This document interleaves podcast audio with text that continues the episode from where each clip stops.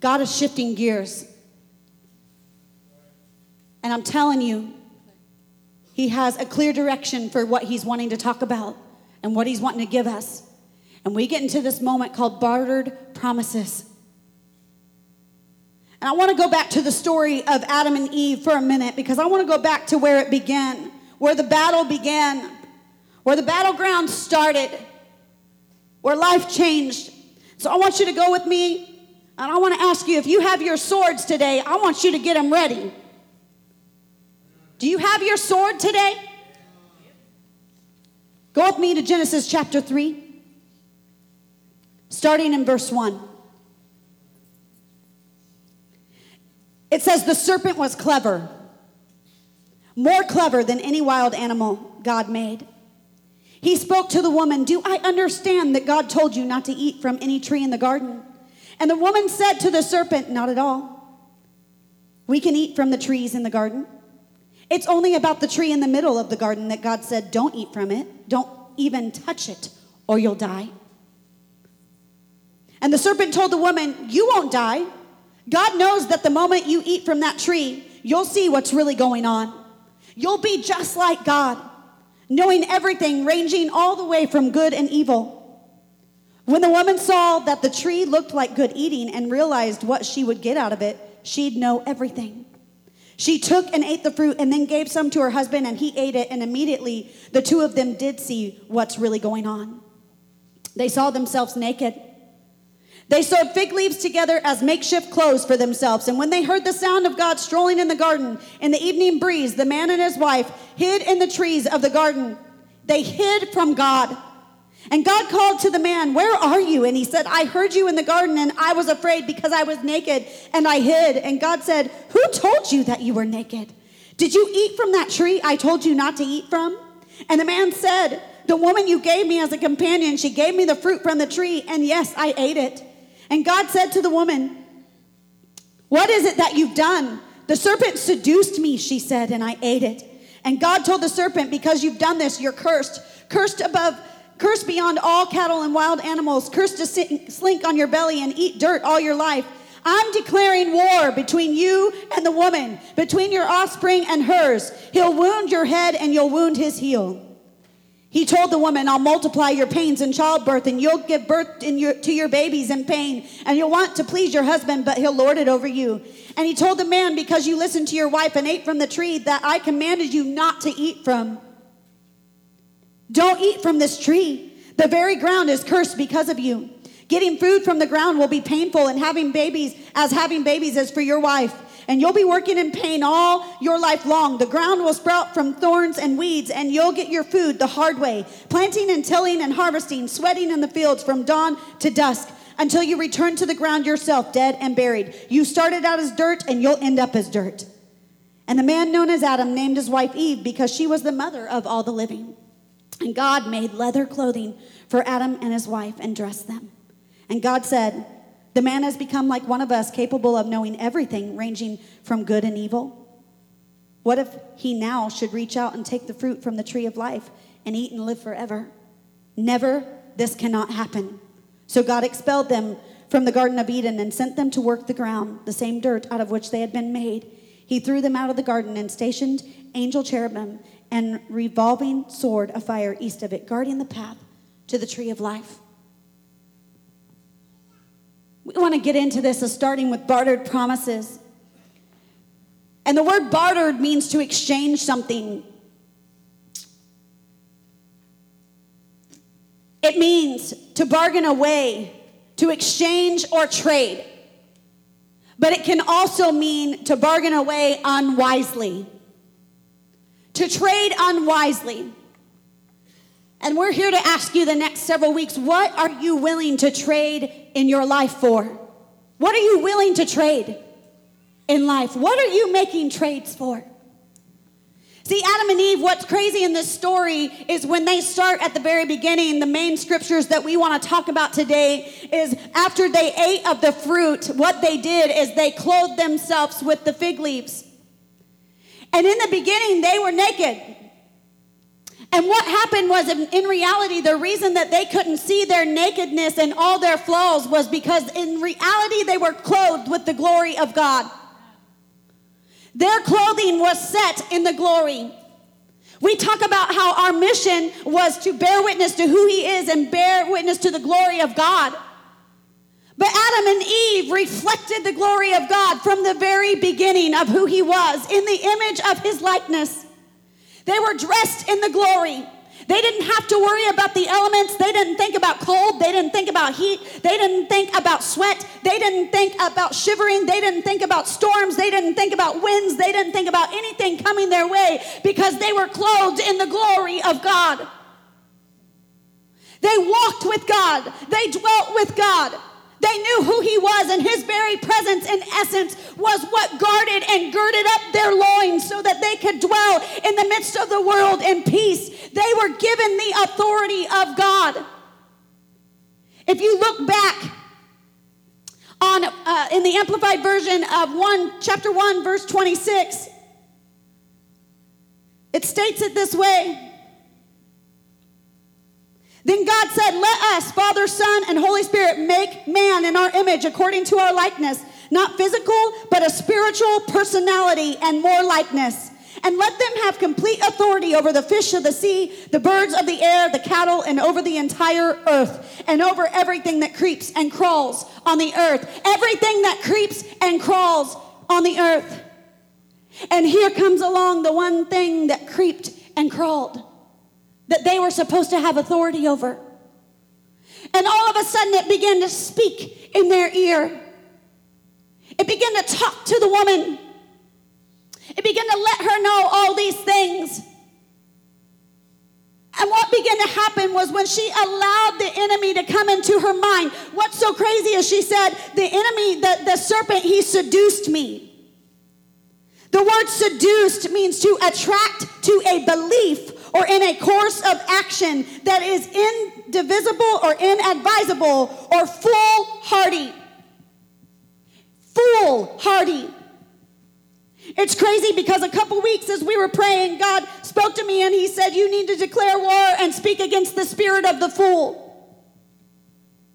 Because too many times do we allow this serpent to begin, just like we talked about, to get latched to our arm, and he begins to creep up and speak into our ear and manipulate our thoughts and seduce our mind so that we can think how he wants us to think.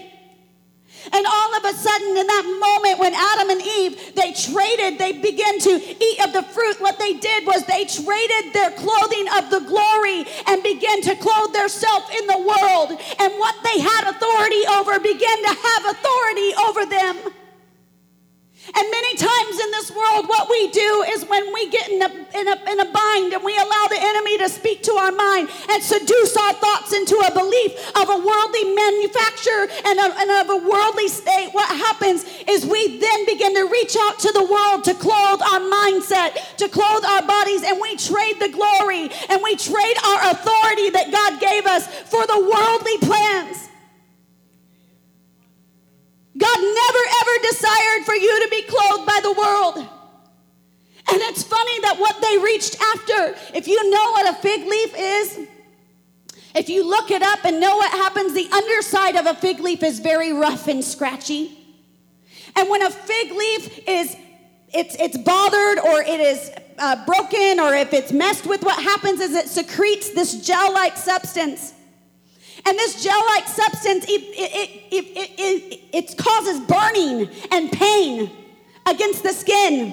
It causes rashes, and it causes this sensation of edema and swelling, and it begins to rub and irritate and rub raw. And what happens is, when we trade our authority in and allow the world to have authority over us, then in our circumstances, we begin to be burning in pain and anguish, and are rubbed raw by the world. Everything rubs us wrong.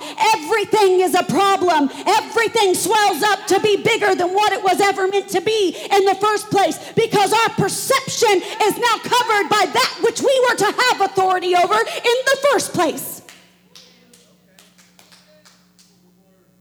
Why are you trading your clothing? Why do we so easily trade the glory of God for what is easily accessible when we get in a circumstance where the enemy is speaking in our ear? Why is it so easy? Why is it so easy for us to be manipulated? Why do we turn our ear to the enemy and allow him to speak lies? It says he is the father of lies. Guess what fathers do when they impregnate something? They birth something from the woman that is the same D N A of that father. Well, guess what? When you allow the enemy to impregnate your mind and your thoughts, what you begin to birth are from that father.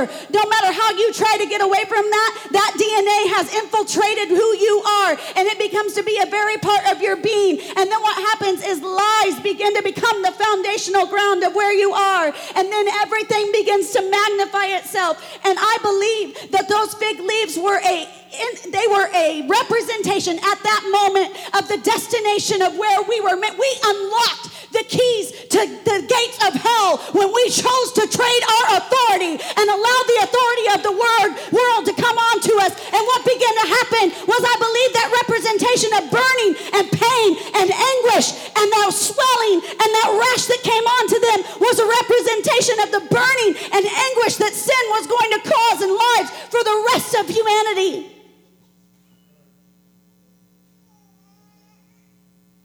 I don't think you realize that you hold keys in your hand that have the authority to change the world. That you hold keys in your hand that have the authority to separate the glory from what man is trying to do.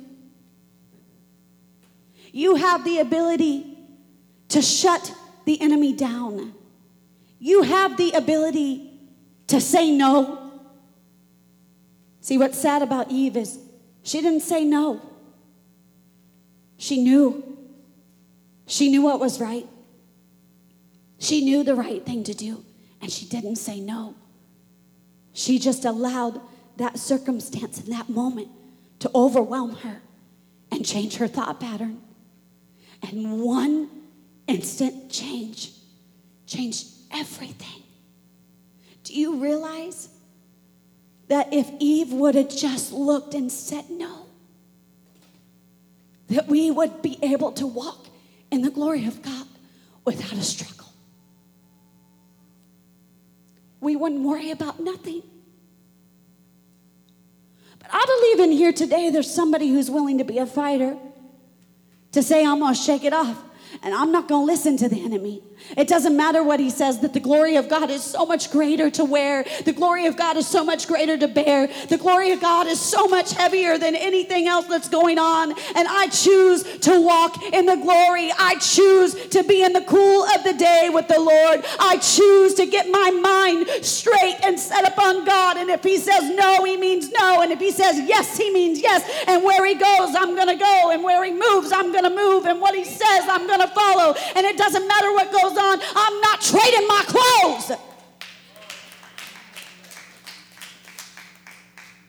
See, God isn't some spiritual dressing room that you can try him on when it fits for you. You know what's great about God is he's one size fits all. For every season and every moment and every circumstance and every situation. Don't change your clothes. Don't trade your authority. It's not worth it. Now I'm going to go to the New Testament. Romans one twenty-five. They exchanged the truth about God for a lie and worshiped and served created things rather than the Creator, who is forever. Amen. They exchanged the truth about God for a lie. They bartered the, glo- the glory for one bite. You have, a, you might be bartering the glory for one bite. One bite of something. I don't want to barter the glory for one bite. Verse twenty-eight. Since they didn't bother to acknowledge God, God quit bothering them. Oh my God. And let them run loose. This is in the Message. Since they didn't bother to acknowledge God, God quit bothering them and let them run loose. Then all hell broke loose. You think we're not in the time that people are biting the apple? They're biting in things that shouldn't be bit on.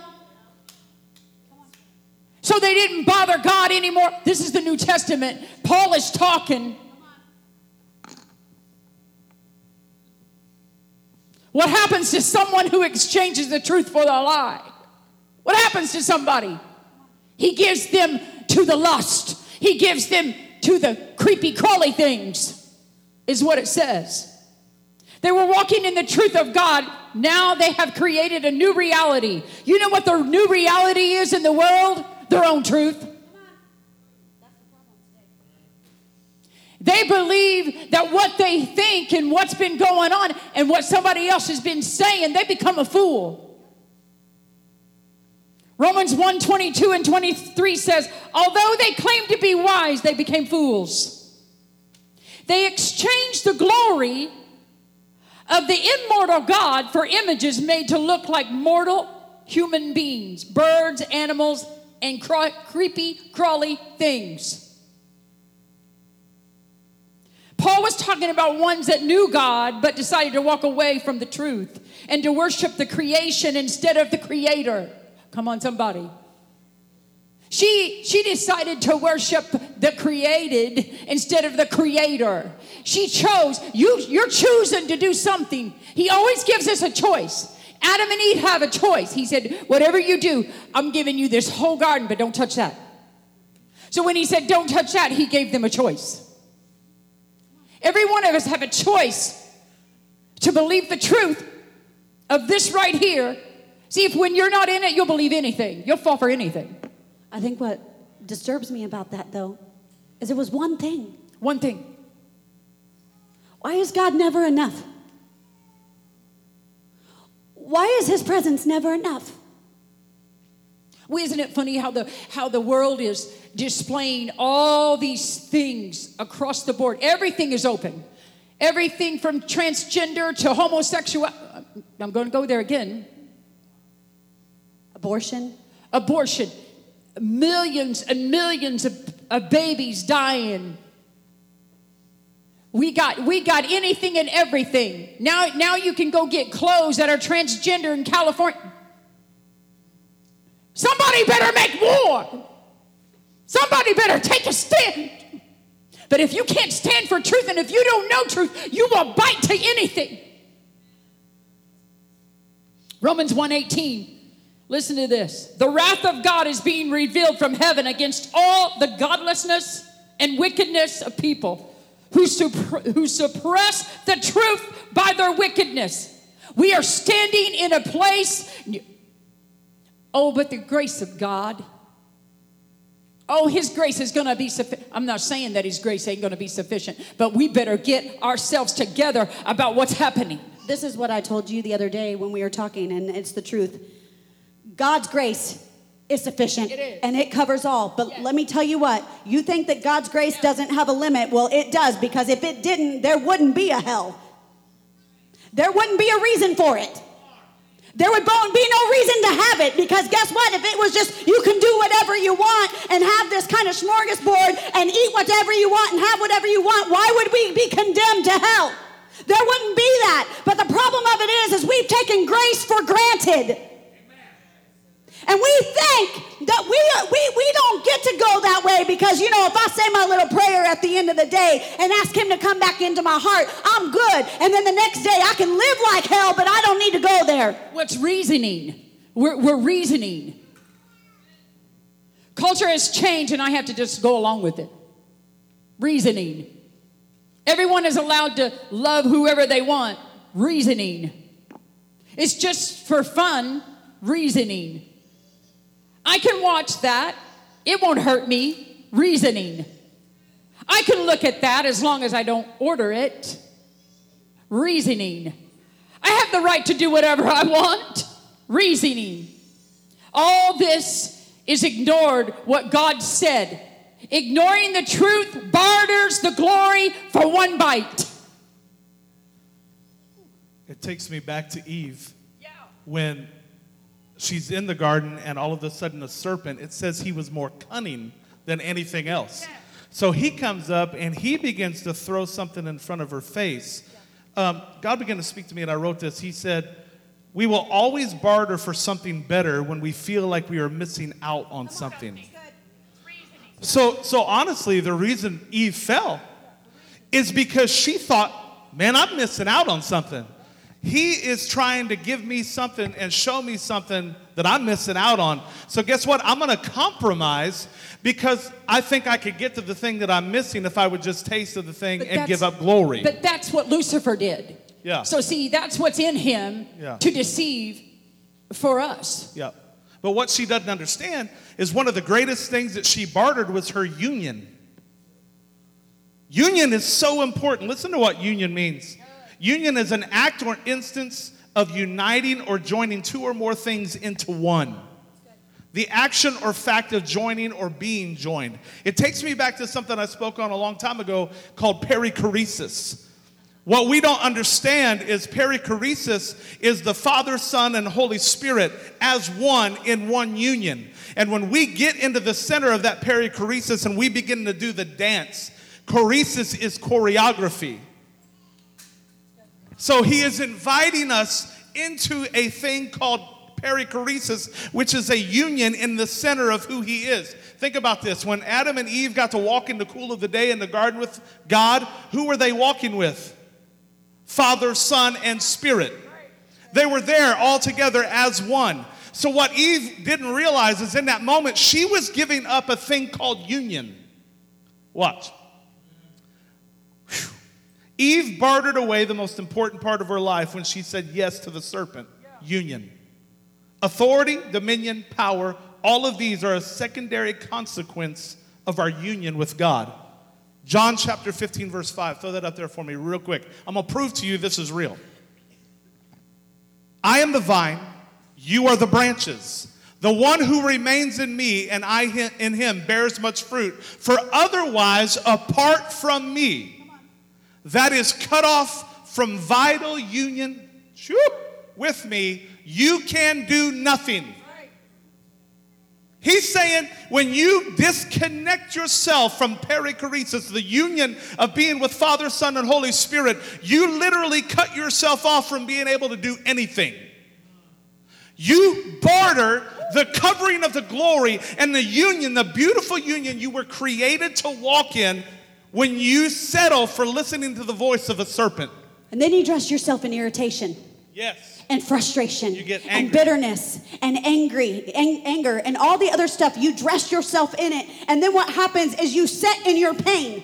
Yes. And you dwell in your pain. Yep. And you allow that pain to begin to linger and to begin to have hold on you and teach you where you need to go and tell you what you need to do. And if you allow that, the pain of where you are will always keep you from where you need to be unless you allow God to come in and reclothe you. That's right. That's right. It'll hinder you from that union. It will. All the thoughts that you carry, all the things that are going on, all these things that you want to put off and you want to look at and you don't want to take. See, what the problem of it was is, see, Adam, he didn't want to take responsibility. It's a blame game. See, his pain from his own choices, he wanted to put off on his wife because he had the choice. He had that choice. He didn't have to eat that. And what if he wouldn't? Could have God instantly restored right at that minute? God could have at that minute. He could have. One mistake. See, there still would have been some kind of union with him. Because that whole union was broken, it said you can do nothing. They couldn't even stay in the garden. It was one sin. Yeah. One that separated them. God had the authority to look at him and say, look, that was one mistake, guys. So I'm going to turn it all around and I'm going to tell you again. If you don't think God means business, I don't know what else could tell you. Yeah, that's true. He means business. And I'm telling you what, if you want to sit in your pain and begin to play the blame game on everybody else in your life, and you don't want to look in the mirror at what you got going on right in the center of where you are, the problem and the reality of it is, is it's not anybody else's choices that are going to keep you from where you're going. It's only yours. That's truth. And you have to move out of that place. God didn't allow them to go back into the garden. He moved them out, and they lived in the world. But he still reclothed them at that moment. If you look at verse twenty-one, it goes back in and it says, God made them leather clothing. Leather clothing at that minute. And what's crazy about it is it says he dressed them again. He put his glory on them again. Did it keep them from all the elements? No. Did they have to go through pain and trial? Yes. Did they have to work hard and go through, through struggles and labor? Absolutely. But guess what he did? He still reclothed them so that the glory could have them the ability to endure what they were going through. That's why Adam lived for nine hundred and some years, because of the glory. My God. Colossians chapter three, verse two through three. Read this real quick. Set your mind and keep focused habitually on the things above, the heavenly things, not on the things that are on the earth, which have only temporal value. For you died to this world, and your new real life is hidden. This is so powerful. Is hidden with Christ in God. So what he's saying is Christ becomes the center, but he also becomes the embodiment. So so when we are hidden with Christ in God, we, we are in the center of perichoresis, union. But watch this. We begin to barter our union with God when we come into agreement with the serpent. I said this to the youth Thursday night, and I'm going to say it to you. You'll never crucify what you're in agreement with. You'll never crucify what you're in agreement with. So sometimes we got to learn to crucify our mind instead of coming to an agreement with the serpent. We got to learn to, to crucify the thoughts that come in. I, I was thinking about this this morning. You even prayed it over me. You know, cr- to crucify and, and to take captive the thoughts that try to come into our minds. We have to learn to win over the thoughts that come in, because how did how did the serpent get to her? Through vo- his voice. Through getting in her mind, to making her think, Eve, you're missing out, girl. H- haven't we said it many times? Everybody's looking for the next best thing. And we forfeit the glory of God because we think something's better. I mean, listen, guys, Jesus went through it too. The enemy came in Matthew chapter four and began, began to tempt him. And he tried to show him many things, like Jesus was missing out on something. John goes on later to say, in the beginning was the Word, and the Word was with God, and the Word was God. What? Why in the world are you trying to give something to Jesus that he already has authority over? Jesus was saying, listen, this is how you win. You take captive every thought, and the way you take captive in it is by getting in the Word and declaring it over yourself. But see, the, vo- the voice of the world is acting like it's louder than the voice of what we have inside of us. Yeah. See, we don't even have a shout anymore. We don't even have a praise anymore. We don't even have a worship anymore. So what's he do? He makes the world seem louder. It's chaos. And so everybody turns their head to a voice. Yep. We're going back to the now. We're standing. We're not standing in the garden anymore. We're standing out in the world right now. We're being clothed in some things of the grace of God now. We're in the grace of God. But if I'm going to turn my head and listen to the chaos of the loudness of the world, I'll never hear what he's trying to say. That's true. Absolutely. Because, see, when the chaos, the loudness, the voice, he might have whispered, but I'm telling you right now, the world is being so loud. The world is loud. Everything that's being said is loud. It's trying to scream. Are we, are we going to walk? I can walk still in a quietness of God and move something. Being in the presence of the God, of the Lord, and you can move. You see, you ever walked into a place where it's chaotic, and all of a sudden you go, oh my goodness, everything just changed. Not because of who I am, but because of whose I am. And I think that God is trying to, I mean, it's from the playground to the universities. that, that things are happening right now. From the playground, I don't care if it's cartoons, you need to watch what you got going on. You need to watch as mothers, what's going on in your children's phones, what's screaming in their ear, what's screaming, what's what are they watching, what are they seeing? You know, and all of a sudden, the next thing we know, our whole family's in chaos. And everything's screaming in the house, and you you want to leave your house. You want to go on vacation because then it might be at peace there. But in reality, you're going to come home to back to screaming and chaos. You've allowed it. You don't get up and take authority over it. You don't even realize that you have authority that you can walk in. So you just lean back and you reason with it because, you know, you ever seen how many families now and parents are going, oh, my goodness, my, my child is so out of control. I'm just going to let him just... Just go ahead and watch that. Or I'm just going to go ahead and let, here, take your, take the phone. Here, take, uh, I mean, you know, they'll go now, no, you need to go in your room. And they're screaming like wild animals in the room. They go, okay, well, come on back out. And here, you can have the phone now. And you've never taken authority in your home. You don't take authority over yourself. You don't take authority over your home. You don't take authority where you walk. So everything's taking authority over you. I love that you talked about that because of escaping reality. And I have this right here. It says our beliefs are the core value of who we are.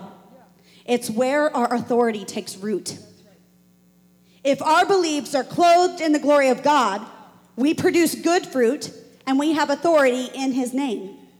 But if our beliefs are seduced by the enemy, we trade our authority for fantasy or what we believe or imagine things to be. They're an escape from reality. See, I think that the problem of it is, is we want things to be a certain way. So we escape from the reality of where we really are and trade the authority of who God is in our life because we want the fantasy world to be the reality of what's happening. And that's because we fantasize about all these things that are going on. If I do this, this will be better. And if I do that, this will get better. And I can live this way. And it doesn't matter. And I can choose to do that. And that's not a big deal. And and the fantasy of it is, is that nothing's wrong with my kids. Nothing's wrong with my marriage. Nothing's wrong with my job. Nothing's wrong with where we are. And if we can just take this one break together and just get away, it'll be good. And if I can just have this one drink, it'll be okay. And if I can just smoke this one blunt, I'll be fine. Fine.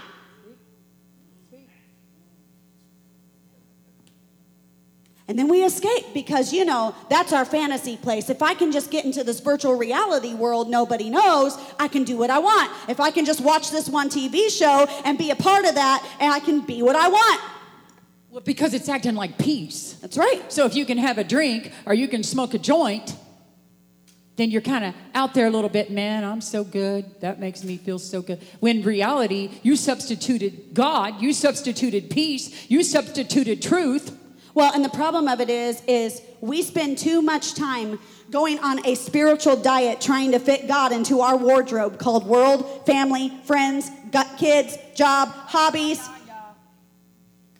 all the things, instead of allowing those things to be fashioned after him.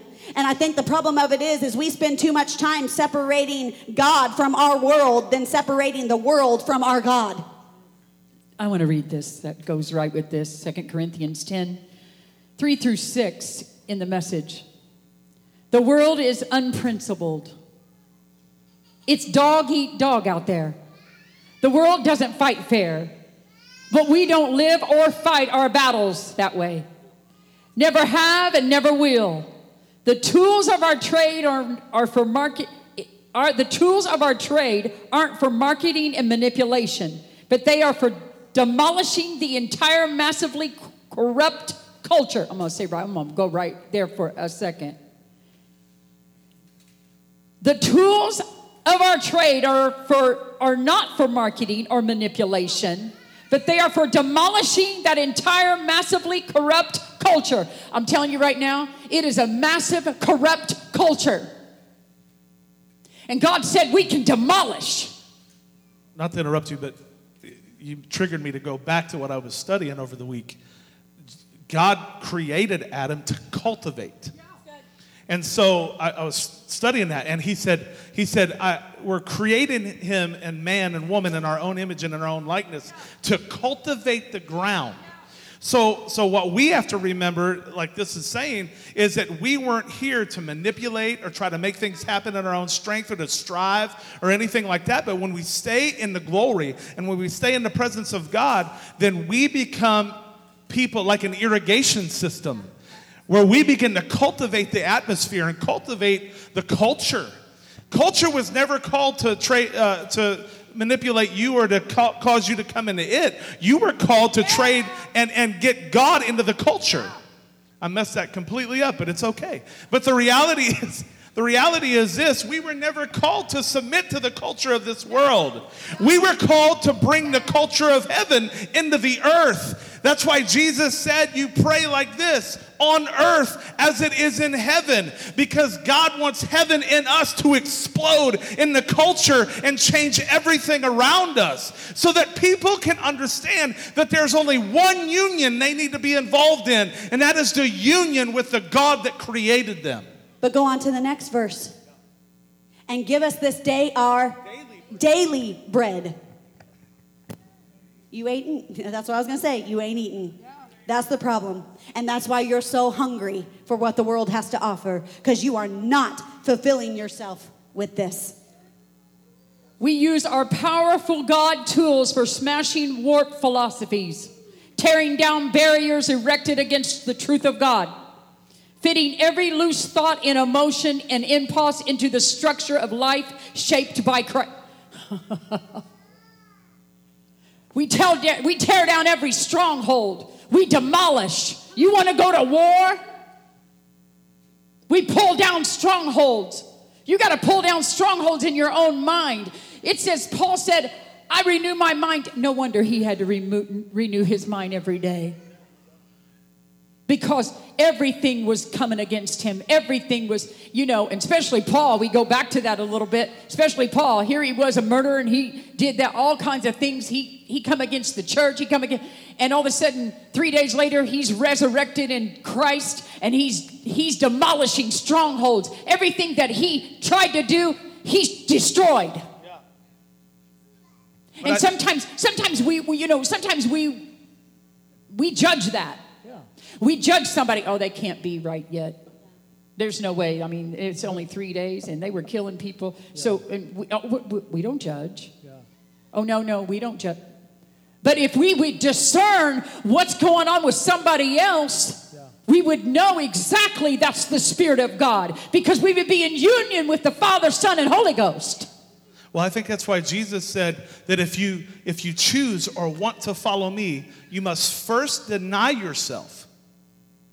Then pick up your cross and follow me. It goes back to crucifying here, denying everything about you, your own dreams, your own wants, your own desires, denying myself, and picking up my cross daily and following him. Then you go to Paul. Paul starts teaching in the book of Ephesians, and he starts talking about putting on the whole armor of God. Why? One, you put on the helmet of salvation, look at it as a crown of sonship. It, it demolishes the things that the enemy tries to put in your but mind. But the first thing about salvation. Armor is truth. The very first thing you put on in an armor is you put on the belt of truth. It holds up your britches. It don't make you naked. Now that's the truth. They were stripped of their clothes because they stripped themselves from truth. And if you go back and look at verse twenty-one, it talks and it says... Verse twenty-one says, God made leather clothing for Adam and his wife, and he dressed them. Yeah. Did you want to get in that a little bit? Good morning. What time is it? Does it say eleven ten up there? Oh, Jesus. Welcome home. And God jacked me up. You know, sometimes you just have to have those moments. You got to take your thoughts captive, and you got to just focus and give it to him and quit being so pride, prideful. Just let it go. You know, Adam, Adam, he gave an excuse. That woman you gave me. Yeah. Like, first, how are you going to talk to God like that? That woman you gave me. Mom, don't don't be messing with my daddy. I'm trying. That woman, woman, hey, you you want to live longer, men? Quit saying woman. I know he did. He didn't live that long. That's freaking. He resurrected. He went right to heaven. Oh, she got that eye. She cocked that head too. But I'm thinking of this bar- bartered promises that there was. I'm gonna trade. I'm gonna trade this moment I have with God. I'm gonna trade when I accepted Christ into my heart, and the explosion of freedom and and faith and the excitement of who He is. I'm gonna trade that for a, a moment.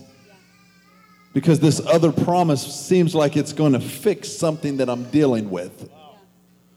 I'm going to trade that for a moment. And look what look what happens in the trade. The struggle to, to get back to where you were. The, the fight to, to go back to the where, when that wasn't even in my thoughts or even my, my attitude or whatever the case is.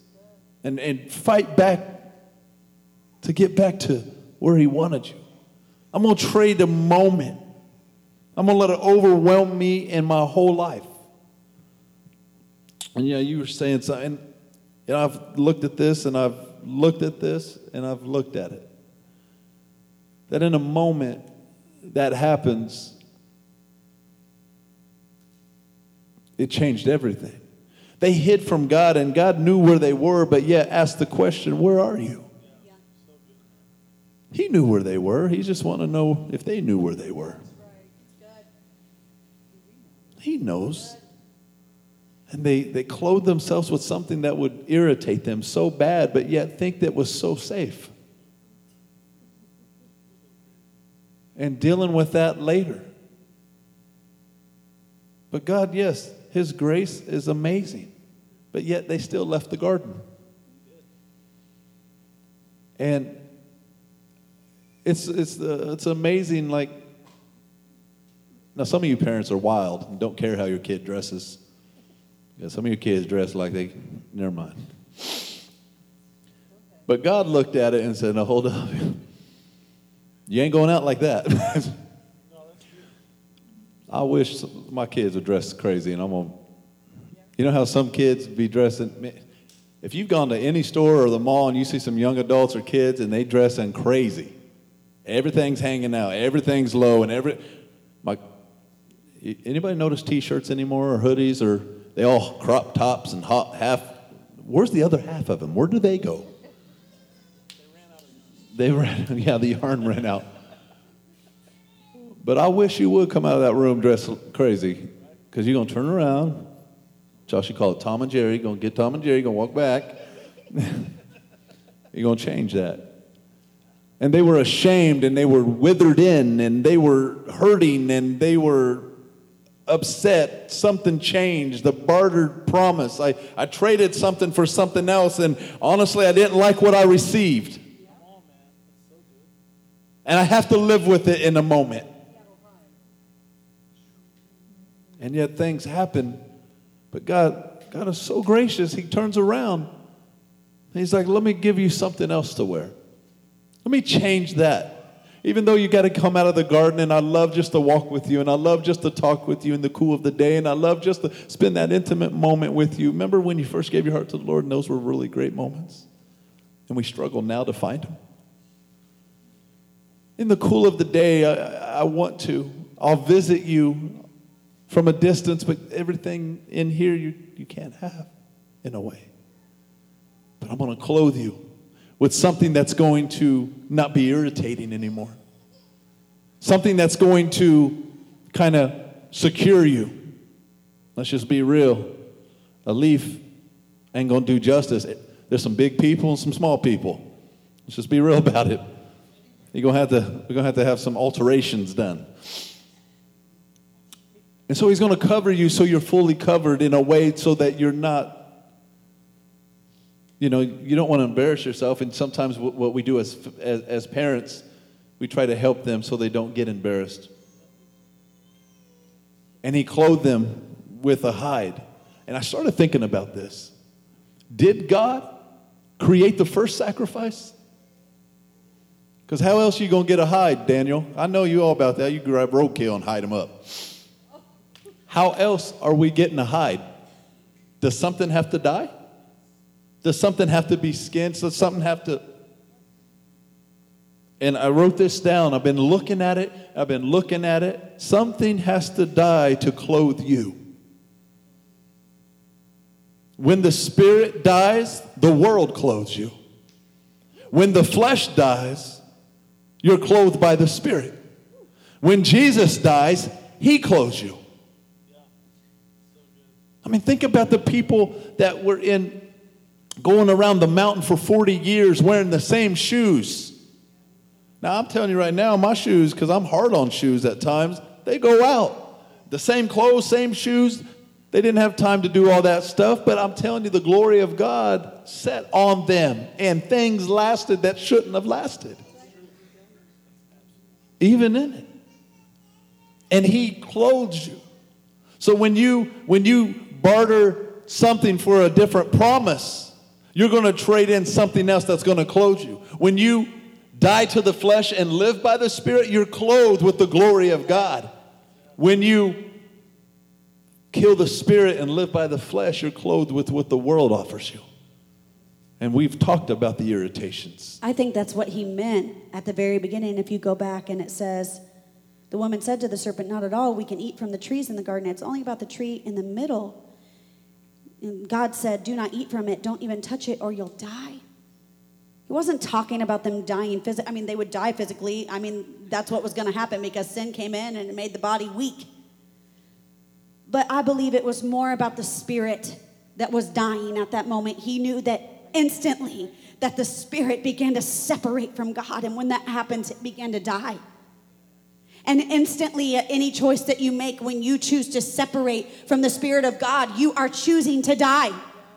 Whether you think about it or not, our bodies, they are weak. They don't want to last in this world because we made bad choices. You understand what I'm saying? That choice to separate from God instantly caused our bodies to begin to become frail and weak. But even though our bodies are frail and weak, my spirit can still stay with the Father. But the problem about it is, is when they opened that gate, that key right there that unlocked all those things, it allowed their spirit to begin to decay and separate from God. And what he had to come do is come back in and make a sacrifice right there and say, hey, I'm going to reclothe you. And if you allow yourself to stay clothed in my glory, then your spirit can stay clothed in my presence and you can still live forever, even though your body doesn't want to live.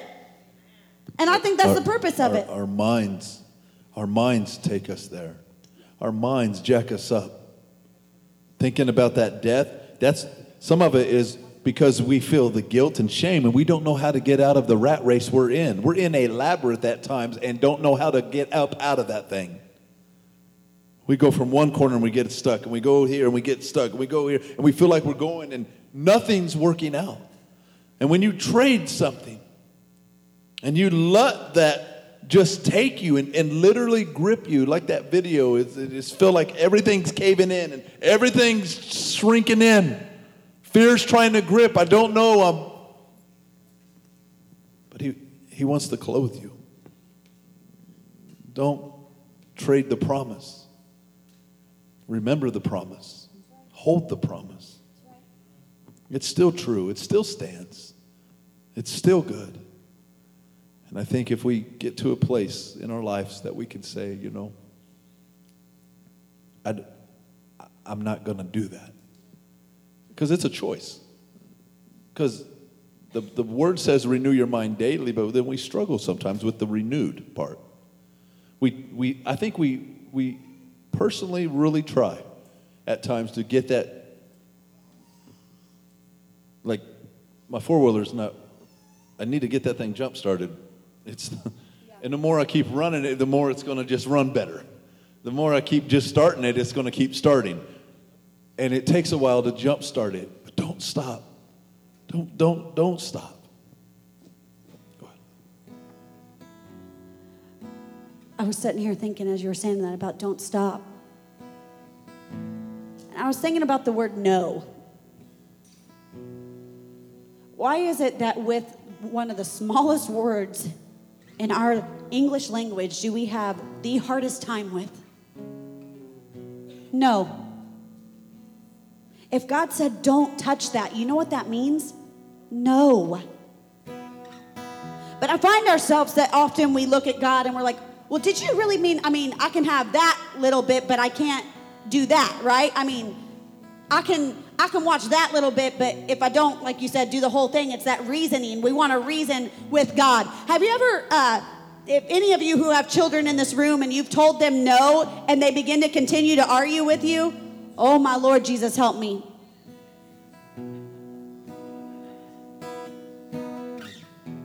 I mean, there is nothing that irks me more than I say no, and it is a simple word with two letters, and I get a debate over it. I didn't sign up for a debate class. I'm your parent. I just said no. And the thing about it is, is that's with God today. I believe that he's telling you no about some things. And he's trying to tell you, I didn't sign up for a debate with you. I didn't create you so that you could tell me what to do. I'm just telling you no because I'm your dad and that's who I am. And I'm the parent and I said no. And I think some of the problem is, is that we so eagerly want to debate with God.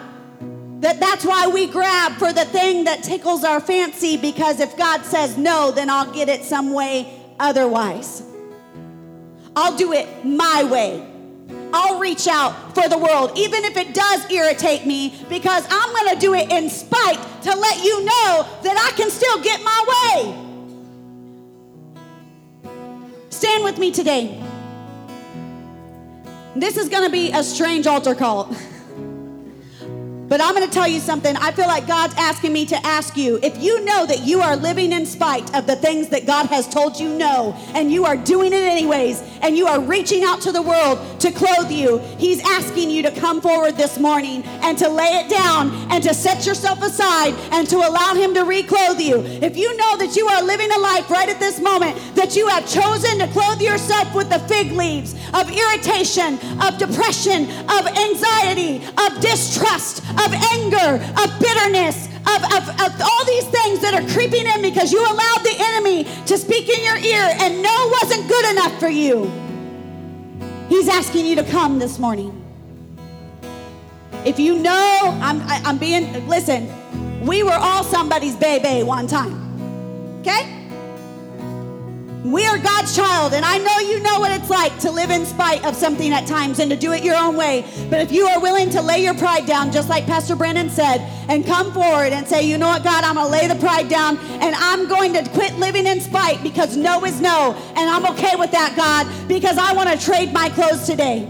If that's you, come to the front. We're going to continue to sing this morning and allow God to speak to us and minister to our hearts. God, we just thank you for today. We ask that you would be over us and in us, God, and we ask, God, that those of us, God, who know, God, that we've bartered away, God, we've exchanged things that aren't good for us, God, for the things that you have for us, God. We've exchanged them away and traded, God, those places, God, of authority that we have in you, because maybe things weren't good enough, God, but you gave us just wasn't good enough, and no wasn't good enough. God, I pray you deal with heart today and that you would choose to be the center of our lives, that we would choose that, God. You're there already. You were in the center of the garden. You were the one who made it, God. Develop in us, God, strength today. We don't want to live in spite of you anymore, God. We want to live for you and through you and by you and in you. We thank you today.